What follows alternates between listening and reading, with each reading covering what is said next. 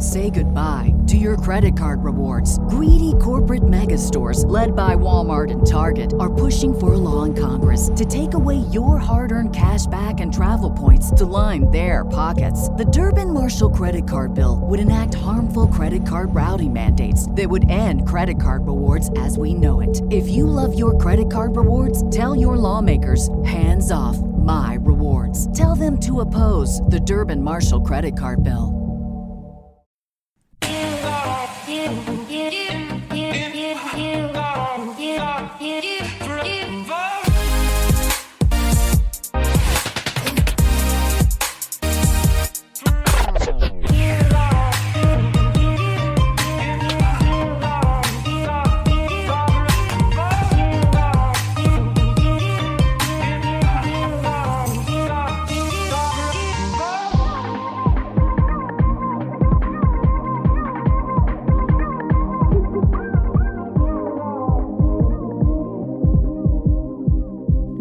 Right, welcome everybody to the Lakers Legacy Podcast, where sound the alarm, preseason is over, got no time for zany, punny podcast intros.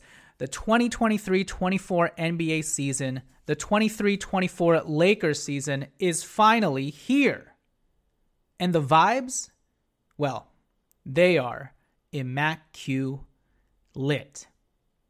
It's lit. Damn, I couldn't help myself. There's your corny ass punny intro, anyways. All that to say, we are finally here.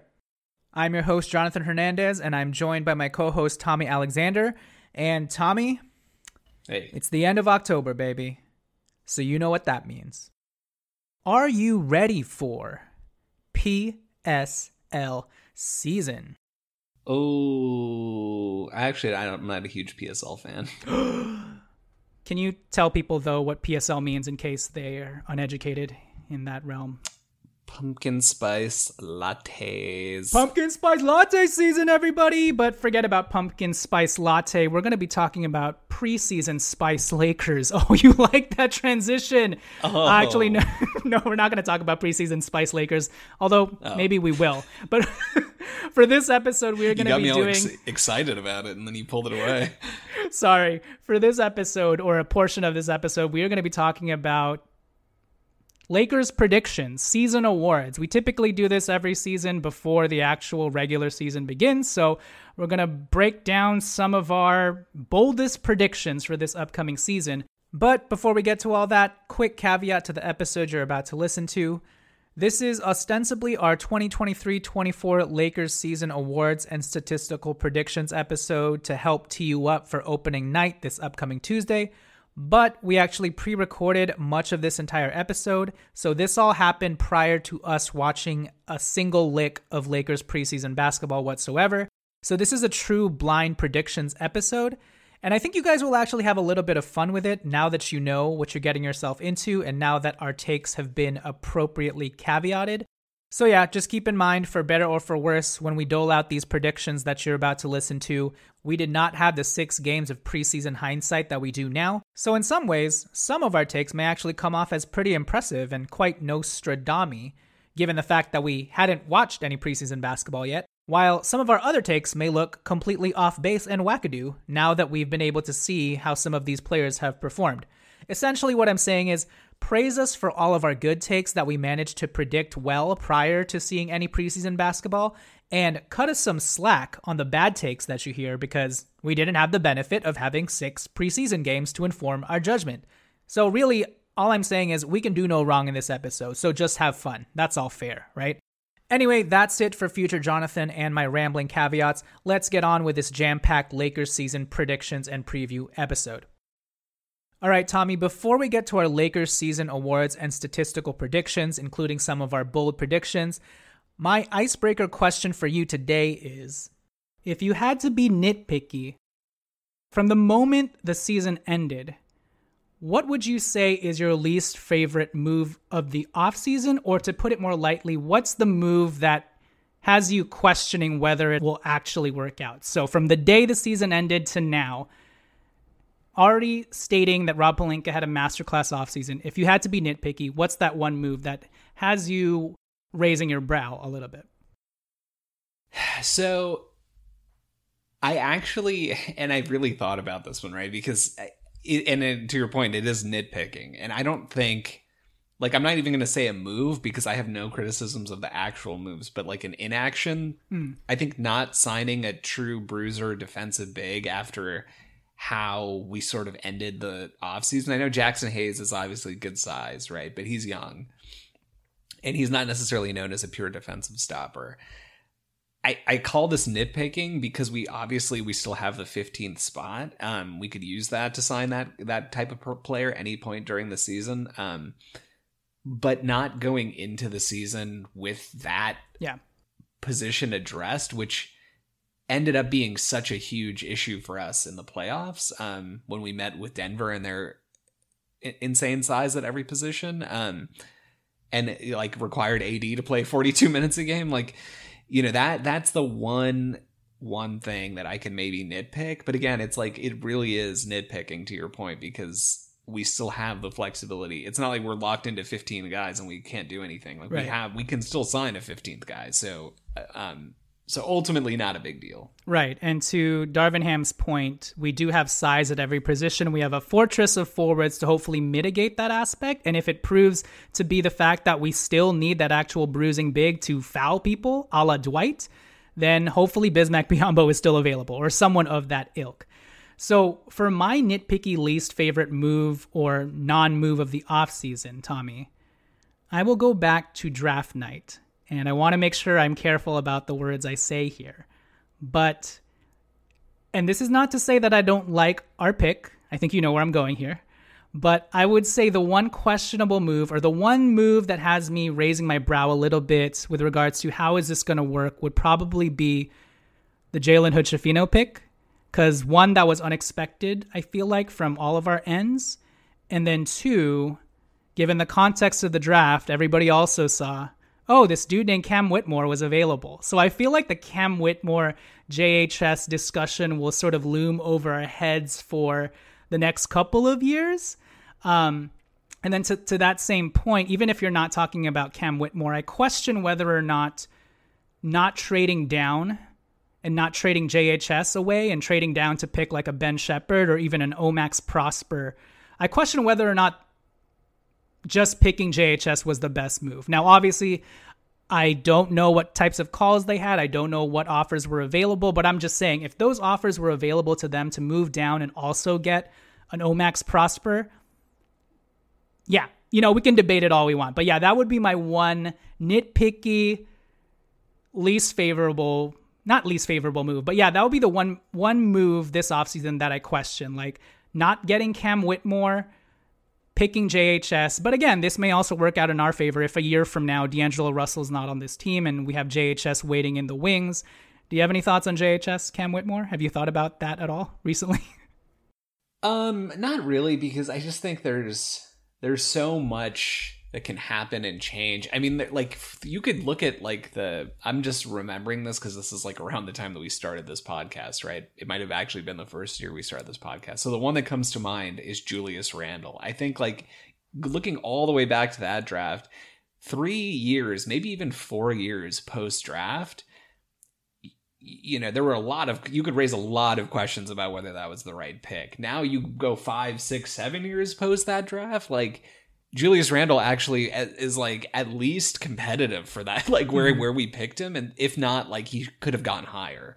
Um you know depending on you know obviously there were some busts kind of at the top of that draft too. So um I, I think like the next couple years is maybe too short of a horizon. I, I agree with you that like Cam Whitmore he this is the type of team that you would expect to take a shot on something like that. Like this type of team not meaning the lakers this type of team meaning like you knew you were going to be returning at least like eight guys. You knew you were going to you know be targeting sort of vets with your your free agent money. Um you kind of knew what your game plan was uh and, and clearly they you know they did they executed it and everything was fine.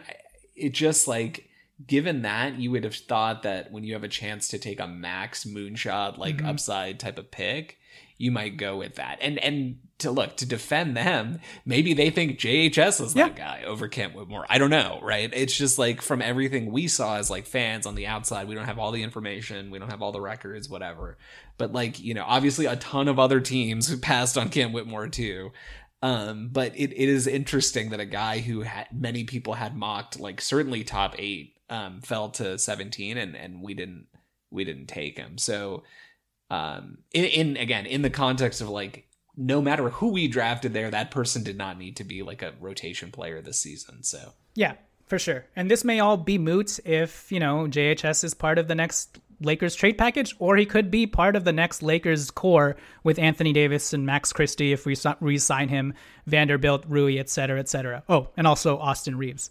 All right, let's move on, Tommy, to our Lakers predictions. For this first part, I want you to give me three statistical predictions you feel pretty solid about. This can be player stat wise or team stat wise. Maybe we can go back and forth on this one. So I'll give my first one, you give your first one. You ready?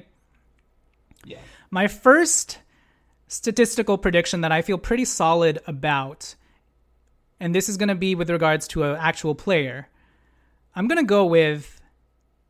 Maybe this is a bold prediction. I don't know. I'll, I'll see what you think. I know. I have some, I have some borderline ones too. I predict that D'Angelo Russell is going to average a career high 7.2 assists. Oh, interesting. And that's even while I think Austin Reaves will also average a career high 4.5 assists. I think this team has too many weapons, even accounting for more usage going to AR, and even accounting for, you know, maybe D'Angelo Russell still only playing 28 to 30 minutes. D'Angelo has too many pick and roll and pick and pop options, you know, at this point, with regards to Wood, AD, Jaxson Hayes as a lob threat. Like, D'Angelo didn't really have a lob threat last season, you know, it was pretty much AD and that was it. Mo Bamba wasn't playing, you know, and so D'Angelo Russell didn't have a lethal pick and pop threat like Christian Wood. So I think it's within the realm of possibility for D'Angelo Russell to average 7.2 assists, which would be a career high for him. Any thoughts on that? And then you can go. Um, I don't know that it's. I agree with you. That is maybe a borderline okay. bold and not bold, but but no, I think it's it's a fair prediction. And and you're right. He has so many op- weapons um, and so many options. It's like you kind of feel like he might be able to do this with his eyes closed because he's a really talented playmaker. So my first one, and this is like maybe it's funny to. Okay, this is not bold, but given where we were, and I know we're still in the regular ones, but uh, you know, I think you're going to see like maybe this, some people can consider this to be bold. Um, I think as a, and I'll go with a team stat. I think we're going to be a top 15 three point shooting team in the league. Mm. Now, look, that's only guaranteeing that we'll be at least average. Okay. But given where we've been the last few years, I maybe some would call this a bold prediction. Um, I think we have at every position better shooting than we've ever had. Yeah. I think you know from all the stuff we've heard, sorry, ever had during the AD LeBron era. Um, you know, I think uh, we have guys who can hit in a variety of ways, as we've discussed. Um, we have guys who can hit with volume. Um, and we have guys who could hit at every position, and and it's like you you bring different looks off the bench. Now you have guys at those positions who can who can hit threes, and maybe in the starter, you know, starting lineup, you have certain guys who who are better shooters than their counterparts on the bench. So we have options at every position, and I think like because we have those options, it's going to take pressure off of everybody, and I think it's going to boost the team up. And obviously, a huge part of this is um, you know how well some of our signings uh, are able to you know i'm thinking of vincent and prince but like how well they're able to replicate what they did like last year i guess in the case of prince like several years so um I, I think that's that's my first uh, my first projection for the team, and I think Christian Wood will have a big say in that as well. And also, if yeah. AD, if the return of AD's jump shot happens, I will say that I don't think that's bold enough, Tommy, because on the borderline of one of my cuts for bold statistical predictions I had, Lakers will lead the league in three point shooting percentage and be. oh my God. and they will be in the top five of volume makes and attempts. Now that is a bold prediction, which I inevitably cut, but just to give you my line of thinking, I think top top fifteen is what you said. Um, top fifteen, yeah. Easy, dude. Top fifteen in three point shooting is easy. Right, so make right. it. Well, these were the 10. regular. These were the regular predictions. The regular. So. Okay, okay. Um, okay, so for my next one, I will say, I think this is the year that, and maybe this isn't that surprising. I predict that LeBron James will average a Lakers career high field goal percentage this year. His highest in the last five years was actually last season, shooting 52.4%, and that was with a down three point shooting year. So I think this year he shoots 53 to 54% easy with a regression to the mean, with a positive regression to the mean with regards to his three point shooting. He'll probably shoot 35%. And I also just feel like he's going to play off ball more. He's going to get a lot of easy buckets with all of the talented playmakers that we have. And that will all culminate in LeBron James maybe even shooting 55% in year 21 at age 39, which is insane. But yeah, I think he should get actually a lot of easy buckets this year. Your thoughts on that? And then give me your second prediction. So I agree with that, and it's related to my next prediction, oh, okay. which is LeBron will shoot at least thirty five percent from three this no, year. I, yeah, because I think like you know last year was such an outlier. If you look at his whole career, he was he's never been that bad of a shooter, and I don't know what happened last year, but I think he's going to rebound and and at least hit his uh, career. Maybe uh, I that might be like one or one point higher than his career percentage, but I think he'll shoot thirty five percent at least from three this year. Yeah, I agree with that. Um, what's your next prediction? My last prediction is AD and LeBron are each going to average 35 minutes per game or less. Um, nice. I think, you know, this kind of gets back to like our depth discussions. Um, we've had stretches over the last couple years where those guys had to play more, notwithstanding the fact that everybody came into the season saying that they didn't want to play them that much. We're always ending up with these guys playing 36 plus minutes per game um, over however many games they can play. 35 might even be too high. I think they're going to be aiming for like 32, 33 for both of those mm-hmm. guys. Um, so, you know, I think that is going to be sort of a signal of of where our depth stands um, on this roster. God, that will be such a godsend. Remember last year when Darvin Ham at the beginning of training camp was like, "We're not trying to play LeBron James and Anthony Davis 35 minutes a game," and then like, we're playing like 37 minutes a game. he was right. They're not trying to do. They're trying to do more. Uh, but yeah, this year it should be 35 minutes and definitely less. So I like that prediction. My last prediction with regards to one that I feel pretty solid about would be, I predict the Lakers will lead the league in steals this year.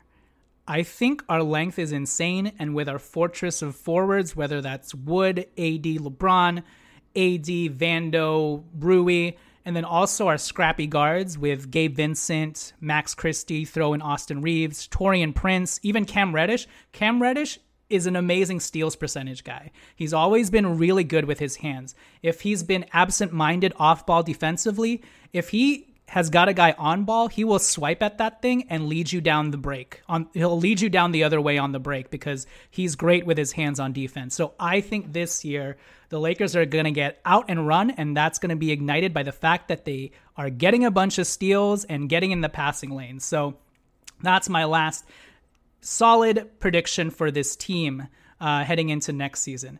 Uh, with that said, let's take it to break. When we return, let's quickly run through our three bold statistical predictions team or player wise for this upcoming year. So we will catch you guys after the break. Say goodbye to your credit card rewards. Greedy corporate mega stores, led by Walmart and Target, are pushing for a law in Congress to take away your hard earned cash back and travel points to line their pockets. The Durbin Marshall credit card bill would enact harmful credit card routing mandates that would end credit card rewards as we know it. If you love your credit card rewards, tell your lawmakers hands off my rewards. Tell them to oppose the Durbin Marshall credit card bill. Hey guys, quick call to action for yours truly, the Lakers Legacy podcast. If you enjoy consuming our content, please, please, please take a moment to rate and review us five stars on the Apple Podcast app. Also, please take a moment to give us a five star thumb tap on the Spotify app. Just search for the Lakers Legacy podcast on the Spotify app and click that five star dial at the top of our page. It's that easy to do. We would greatly appreciate it it will do a lot in determining the future of the show moving forward, especially as we head into the 2023 24 season. At this point, it's the only thing that drives this show. With that said, thank you for consuming our content and please enjoy the rest of the show. All right, so we are back. Tommy, give me your first bold Lakers statistical prediction, whether that's for a player or for the team as a whole. Okay, so my first one is, and this is bold only because it hasn't happened in, in several years. AD will play at least 65 games this year. I think Hmm. AD, I think he got a taste of what it's like to appear in every game when he had that long stretch to end the season, obviously going into the playoffs, doing the whole playoff run, playing 42 minutes a game. Like, yeah, he was a little banged up, but he pushed through and he was able to perform not at his like kind of gimpy levels that we've seen him do where he's tried to play through injury. Like, he was able to, whatever injuries he was dealing with, we don't know the full scope, obviously, but he was able to play through that for a significant stretch. And Yeah. I think he will, you know, everything we've seen from him, he's been quiet all off season you know, I think the prior off season he got married and all kinds of things were going on. So, you know, I, I think like he's coming in serious and and ready and and not that he doesn't normally, but I think more so ready this year. And I think he's locked in on playing at least 65. Please. And that's a good point in terms of maybe after getting a taste of this playoff run where he kind of played through nicks and bruises and stuff and still kind of came out okay. You know, there's that Yeah. there's that debate of whether or not, you know, load management is good for players and then you've heard Paul George on his podcast say, "Well, actually it might actually be hurting us because we've gotten so soft." You know what I mean? Like in terms of not having that continuity of just playing through these injuries, we've become more brittle as a result of that chicken or egg argument. But yeah, maybe AD will take that momentum with him. And just for context, AD actually hasn't played 65 games for the Lakers in any regular season. Now, 2019 20 was cut short a little bit, so maybe he would have. But yeah, AD only played 62. 62 is the highest amount of games AD has played in the regular season for the Lakers. So yeah, 65 would be a bold prediction. And the last time he hit above that number was 2017 18 when he played 75 games for the Pelicans. So one can only hope. I like that bold prediction. My first bold prediction would be hold on to your hats here, Tommy, or hold on to your hat. I don't know why you would have two or more than one. but uh, I predict that Rui Hachimura will shoot 37% from three, hitting 1.8 threes a game. I think he will carry on his momentum from the playoffs and hit not only a high volume from three, but also hit. Oh, sorry, my my dog apparently does not like that Rui Hachimura prediction Yeah, that was too bold. it was too bold. Um, so yeah, my prediction would be Rui Hachimura shooting 38% from three, hitting 1.8 threes a game. Give me your thoughts on that one, and give me your thoughts on that one while I give him a treat, and uh, give me your second bold prediction. So I think that is bold because we haven't seen it. I, it's possible, yes. I don't know about bold. Um, um, or sorry, I, it is bold. I don't. I don't know if it's uh how how possible it is. I guess I should say. But if he hits that, that would be fantastic, and that would like answer a lot of questions about how his season's going to go. I think my next bold prediction is so this is maybe maybe this is bold because I think this is like kind of contradicts what um one of the predictions you gave in the last segment, but I actually think Reaves is going to be our second highest assist man, and I think he's going to average six assists per game this year. Um, yeah, it would be a pretty big jump. I think like playoffs last year, he was at about five. Um, um, I, th- but obviously regular season he was like three and a half. But obviously there were there were many factors there. But I think when you look at this team, and, and this is famous last words, right? Because every fan base thinks when they look at their roster going into the season, like, oh, we have so many guys who can score. And then the Yeah. season starts and nobody can score. and you're like, what happened? Um, but I think like when you look at our starting lineup with AD, with LeBron, uh, D'Lo, Rui, if he starts, you got Wood off the bench who can score. Gabe Vincent, I mean, he's not a scorer per se, but he's he's not like we're not talking about Alex Caruso or you know what I mean, like some guy who you really can't count on at all. Um, even Prince can hit his shots, and and we have like so many options.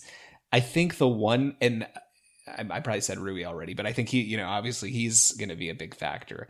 Um, I think the one guy from all of these folks who can do something else consistently is Austin. And I think Austin is also the one guy who like is happy to be out there for 30 minutes and not necessarily get his shots up. So I think by default then he ends up being the guy who, you know, we don't have a quote unquote super team where it's like you're starting Dwight Howard, Pau Gasol, Kobe Bryant, and Steve Nash. Like, who's the fourth guy to kind of, you know, uh, you know, hold everything together? We don't have that sort of arrangement, but we do have a supreme level of depth. And when you have a supreme level of depth, one person who could go to another team and score 20 points a game is going to have to take a back seat. And I think, you know, Rui, he's primarily a scorer. Um, D'Lo, he can play make too, but he is a scorer. Um, and he's more experienced and, and older and has more, you know, reps obviously than, than, uh, than Austin. Austin does so many other things and, you know, he's happy to do those things. And so I think for that reason, he's going to default himself back into like, I'm going to be the playmaker. And I think he's going to, have a career high in assists and, and be the second highest on the team after LeBron. Interesting. That is bold. I mean, we're in alignment with regards to, I think, AR averages a career high. I just think it's going to be more 4.5. It'll be interesting to see. I mean, I wouldn't be surprised if, like, between him, D'Angelo, and LeBron, they all average like 5.5 assists, you know? Um, yeah. For me, my second bold prediction would be this is really bold. I think Cam Reddish will shoot a career high 38% from three as well, hitting two a game. so, just to put this into context, how bold a take this is Cam Reddish is a career 32% three point shooter. His highest he shot over a full season was 36%. He did shoot 38% during the first half of the 2021 22 season with the Atlanta Hawks before he got traded to the New York Knicks. So there is some flashes of that. But for a full 82 game regular season. Uh, he's never done that. And it remains to be seen whether he even plays a full complement of games over the course of the season. But if he does, and if he makes the leap that I hope he makes, I think it's going to be because he plays tremendously off ball. And it's going to be because he shot, he's shooting 38% from three, hitting two a game, and finally gets down that consistency part of his game that's been so sorely lacking the last couple of years. So, your thoughts on that, and then give me your second bold prediction or my third bold prediction. Oh, um, third. Sorry. Yeah, yeah. So that's very bold. I'm it surprised is. your dog didn't bark over that one.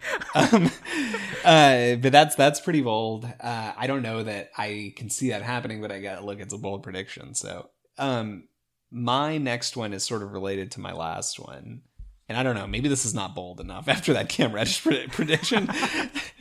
But I think D'Lo is going to be our third highest scorer and score 20 points a game this year. Whoa, um, wait, wait. That is I, I feel like that's bold. Okay, I like it. Go that's ahead. pretty bold. That is pretty bold. However, I will I will say this. D'Lo played in 71 games last year. 17 of those, and this is I'm talking regular season numbers. I'm not I'm not maybe more of bold if I said 20 points per game in the playoffs next year, right? Yeah. but regular season, he scored 17 points a game for us 17.4 points a game for us on 13 shots in 17 games as a traded player coming in and figuring out his his spots. Okay. Yeah. 17 points a game and and still average 6 assists. Okay, so I think because of how, you know, Austin has emerged more as a ball handler, you know, Vincent, we have um we have some other guards. I think D'Lo is going to be in a position more where you know he's going to have to react. Austin is still a young player, and I think like he, you know, maybe I'm over, maybe I'm generalizing a little too much, but young players, it's like you can get them they're kind of mind focused on one thing and then they can go out and do that. I think vets D'Lo's been in the year in the league, excuse me, for 7 almost 8 years I think at this maybe this coming year is his 8th year or something. Um he's been in the league long enough to know like how to adjust on the fly. And I think because of that and because of all of the work he put in, and candidly, because of the fact that this is effectively a contract year for him, I think he's yes. going to come out super ag- aggressive. I think he's going he's heard all the noise. He knows he underperformed in the playoffs. Rob pelinka knows he underperformed in the playoffs obviously with his metaphors. Like everybody knows it's all anyone's been talking about and i think that's why maybe this comes off as bold because if you're thinking of the last look you had of D'Lo, he averaged 13 points a game over a 16 game stretch and so how could he get to 20 but i think regular season, he is going to come out with a huge chip on his shoulder. He's beefed up mm-hmm. his shoulders also to carry that yeah. chip. And so like I think he is going to come out like guns blazing You know, we know what AD is going to do. We know LeBron's going to get his touches. Um, you know, but I think D'Lo is going to ramp up his scoring at least during the season. Playoffs, we'll see what happens. I like that bold prediction. I had a question in here that I inevitably scrapped, but the question was which returning Laker slash internal Laker will end up being the most important. And I actually had D'Angelo Russell pegged for that spot. I also had him pegged for which Laker is going to be the best shooter. I had D'Angelo Russell, and it's for a lot of the too. reasons. Yeah, it's a lot of the reasons that you said because this is effectively a contract year for him, and he's getting underpaid relative to what a guard who put up the stats that he put up last regular season should be making. Right? Oh, he had yeah. a better regular season than freaking Fred VanVleet, who's making 35, 40 million a year, you know? So D'Angelo Russell is going to take 40, that to yeah. heart. Yeah, more than 40. So I don't know if he'll do that, but I would love it if D'Angelo Russell could, you know, feed off of Austin Reaves' career high six assists and average 20 points. That's amazing.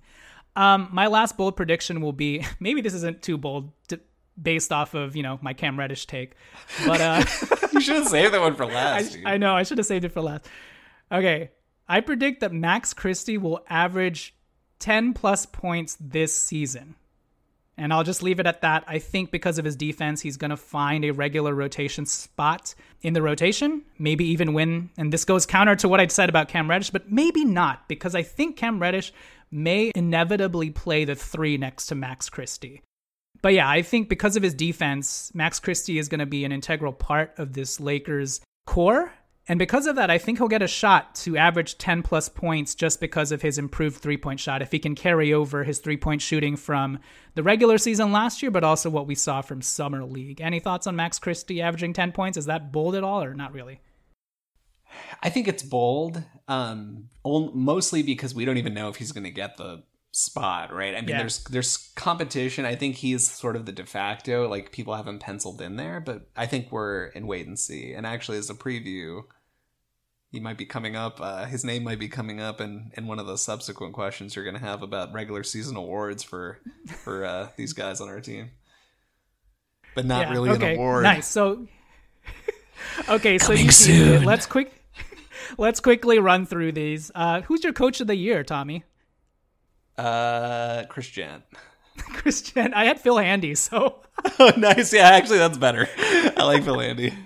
Uh, but no, it's probably Darvin Ham because he's the yeah. coach. Um, who's your most improved player of the year if you had to pick one? I think it's going to be Rui. And I know that we've been Ooh. hyping him up so much, such that like how much in that based on the comparison or, the, or like how how we're projecting him, how much could he improve? But that's not how you make that comparison, right? Most improved meaning most improved from last year, most improved over the course of his career. We know what Rui did in the playoffs and especially in a couple series. Um, but he also wasn't a huge factor in like the Golden State series, for example. So, um, you know, let's I, I think Rui is going to have a most improved compared to the rest of the seasons in his career type of season.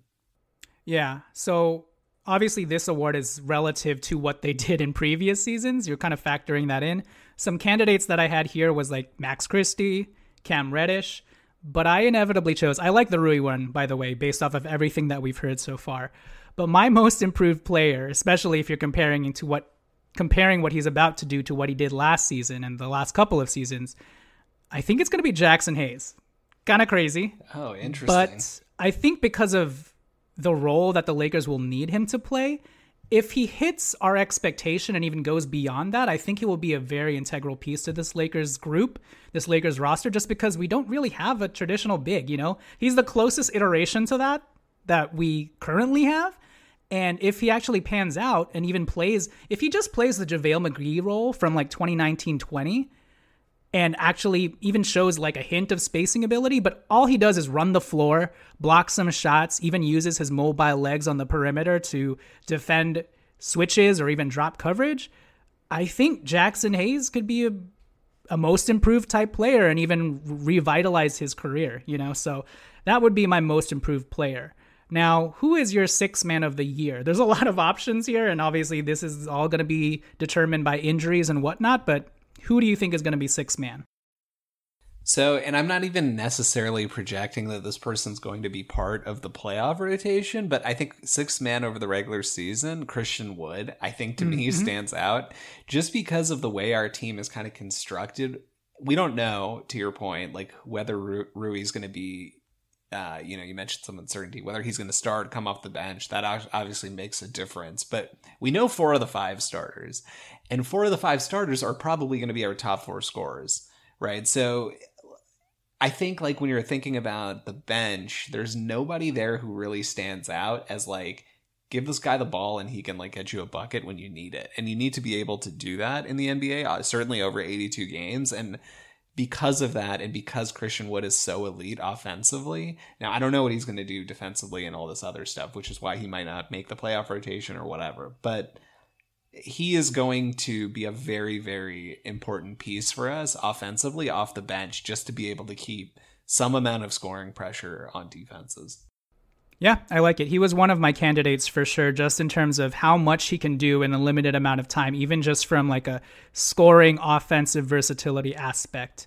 Um, my sixth man of the year, though, is going to Gabe Vincent, just because of the overall importance and value he'll have to this Lakers team from start all the way to finish, right? Depending on how far we go in the playoffs because of his defensive grit and tenacity, but also his shot making ability to space the floor and also just be a complementary piece who doesn't need the ball, can have the ball in particular pick and roll situations. So, and even just be that like locker room or a leader with regards to being tough and physical out there from the guard position. So I have Gabe Vincent being my sixth man of the year. With regards to our last traditional award, Defensive Player of the Year, the non AD version, who would you say will, would be the next Defensive Player of the Year for the Lakers? So I think there's an obvious one, and then I and then I'll have another one, but the obvious one's Vando. Yeah. Um, I think the other one, and and the reason I think it's fair to have two here is because we don't know if Vando's going to play enough to be to be defensive player of the year. I think the contract and investment in him suggests that they are planning to play him a significant amount. Um, but you know he obviously has to play to to show off what he can do. I think given that and the fact that we have so many wings and we don't know where Vando fits, Gabe Vincent sort of stands out as a guy who might be defensive player of the year just because mm-hmm. he is like our non AD defensive player of the year because he is our point of attack guy. I think as a point of attack guy, he's going to be such a big upgrade over Schroeder, who obviously he wasn't bad himself, but I think Vincent is like on a slightly higher tier. He's not like Alex Caruso or like that level of elite, but he's very very good and he brings it every night. Um, so he he will certainly be a contender. Yeah, I like the Gabe Vincent pick. For my pick, I agree with you. Vando's probably number one, but pushing aside Vando and AD as the obvious choices. And I feel like I'm hedging my bets with all these predictions because they they counteract what I said previously. But my yeah. defensive player of the year, non AD, non Vando version, would be Max Christie. If okay. Max Christie takes the leap we expect him to take based off of what we've seen in Summer League, even his first Summer League as a rookie, where all we saw from him was like, maybe this guy is just a defensive dude with no offense. I feel like Max Christie could be that perfect point of attack defender with actual length and strength. I feel like he has the, the great defensive fundamentals and I think this is this is probably bold. I think he could be our next Caruso. We'll see. But in terms of like who's that guy who can guard a Jamal Murray, stick with him, but also out physical him, I think it could be Max Christie if he hits his ceiling. Now, if he can't beat out Cam Reddish or whatever, then that's probably not going to happen. But we'll see. I have him as my defensive player of the year. All right, that does it for the like traditional awards. I just have two questions for you that are more untraditional. I'm going to put this one first so we don't end on a sour note, Tommy, but which Laker do you think, and I guess you teased this, but which Laker do you think will fail to live up to expectations? Yeah, so look, and and I hope this doesn't happen. I want him to live up to the expectations. But actually I think this conversation that we've had here today is like kind of it, it makes this point I think more clear. I think Max's expectations are too high. I, he's a mm, okay. 20 year old player. You know, he's like a couple months younger or older. He's like about the same age as Brandon Miller, who just got drafted this year.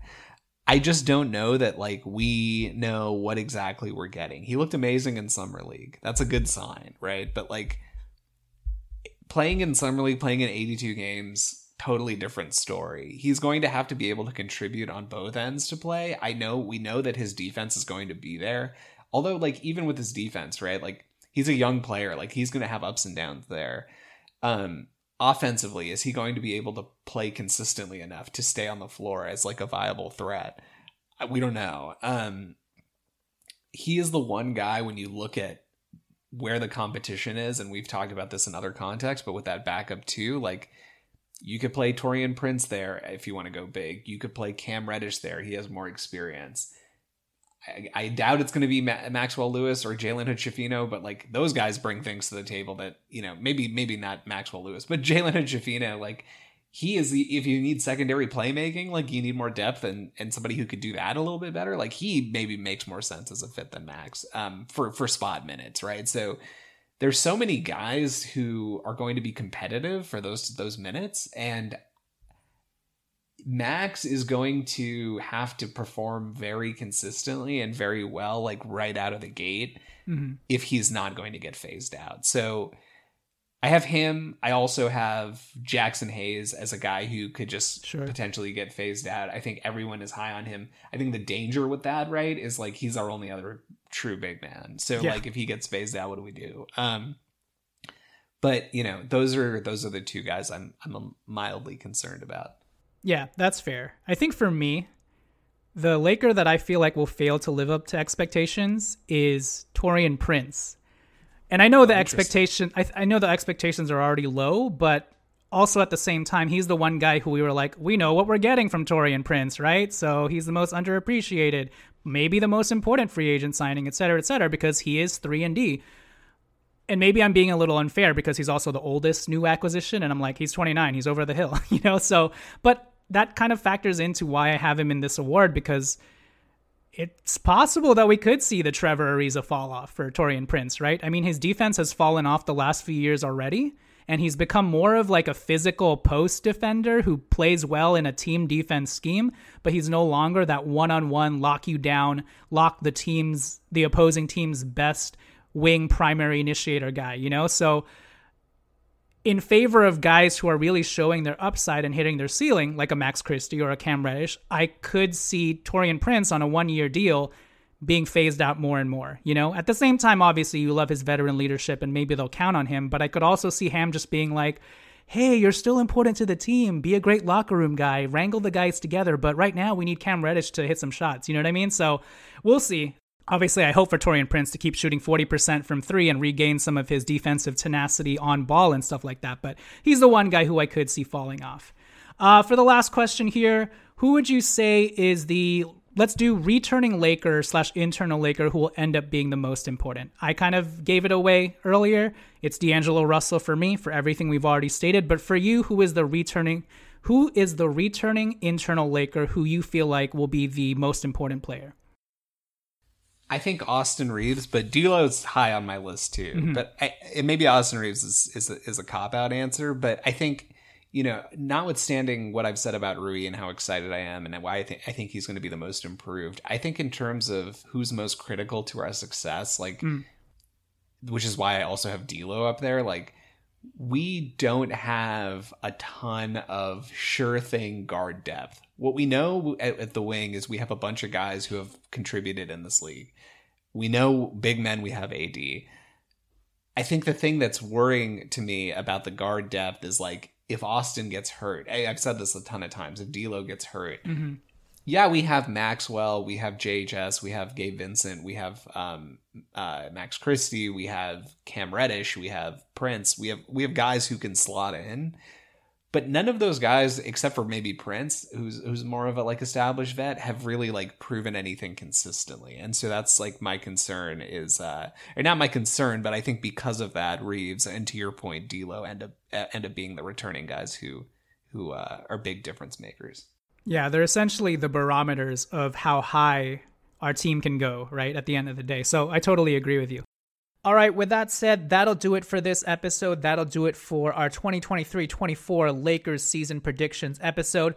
Preseason is over, the season is here. The next time we talk, we're talking real Lakers regular season basketball. Season starts Tuesday against Denver, and then we have a game on Thursday versus the Suns, I believe. I forget. All that matters is it's Christmas Day for basketball fans everywhere next week, so buckle up, get your butt cheeks clenched, get strapped. It's about to be lit. Please follow us on Twitter at Lakers Legacy Pod. Please also rate and review us five stars on the Apple Podcast app. Please also give us a five star thumb tap on our Spotify app page. I believe we're like three, five stars away from a 100 stars on Spotify. So please do us a favor and tap away. And yeah, we will catch you guys when the season begins next week. Tommy, I will see you later. Peace. Laters. Bye.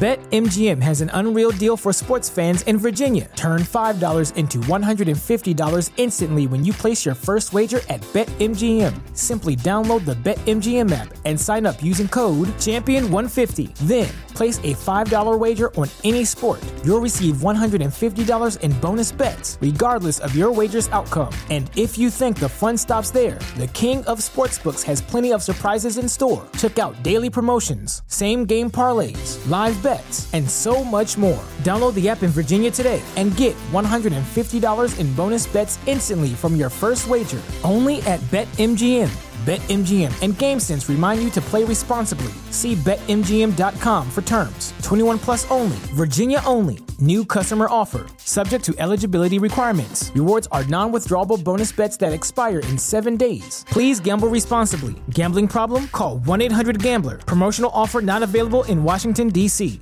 Say goodbye to your credit card rewards. Greedy corporate mega stores, led by Walmart and Target, are pushing for a law in Congress to take away your hard earned cash back and travel points to line their pockets. The Durbin Marshall credit card bill would enact harmful credit card routing mandates that would end credit card rewards as we know it. If you love your credit card rewards, tell your lawmakers hands off my rewards. Tell them to oppose the Durbin Marshall credit card bill.